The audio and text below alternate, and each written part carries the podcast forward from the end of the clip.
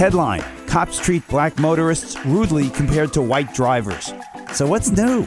I'm Bill Newman, and this is the Civil Liberties Minute.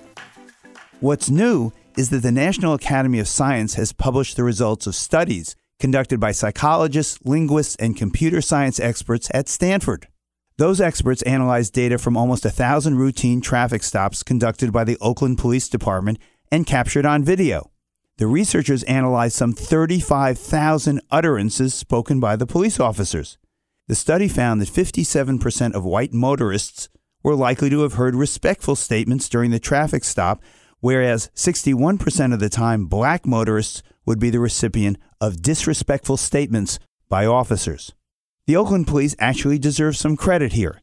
As the department said, it agreed to do the study and to look at the results as an opportunity to improve, to reflect, showing a willingness to examine inherent bias in a way that most law enforcement rarely appears willing to address.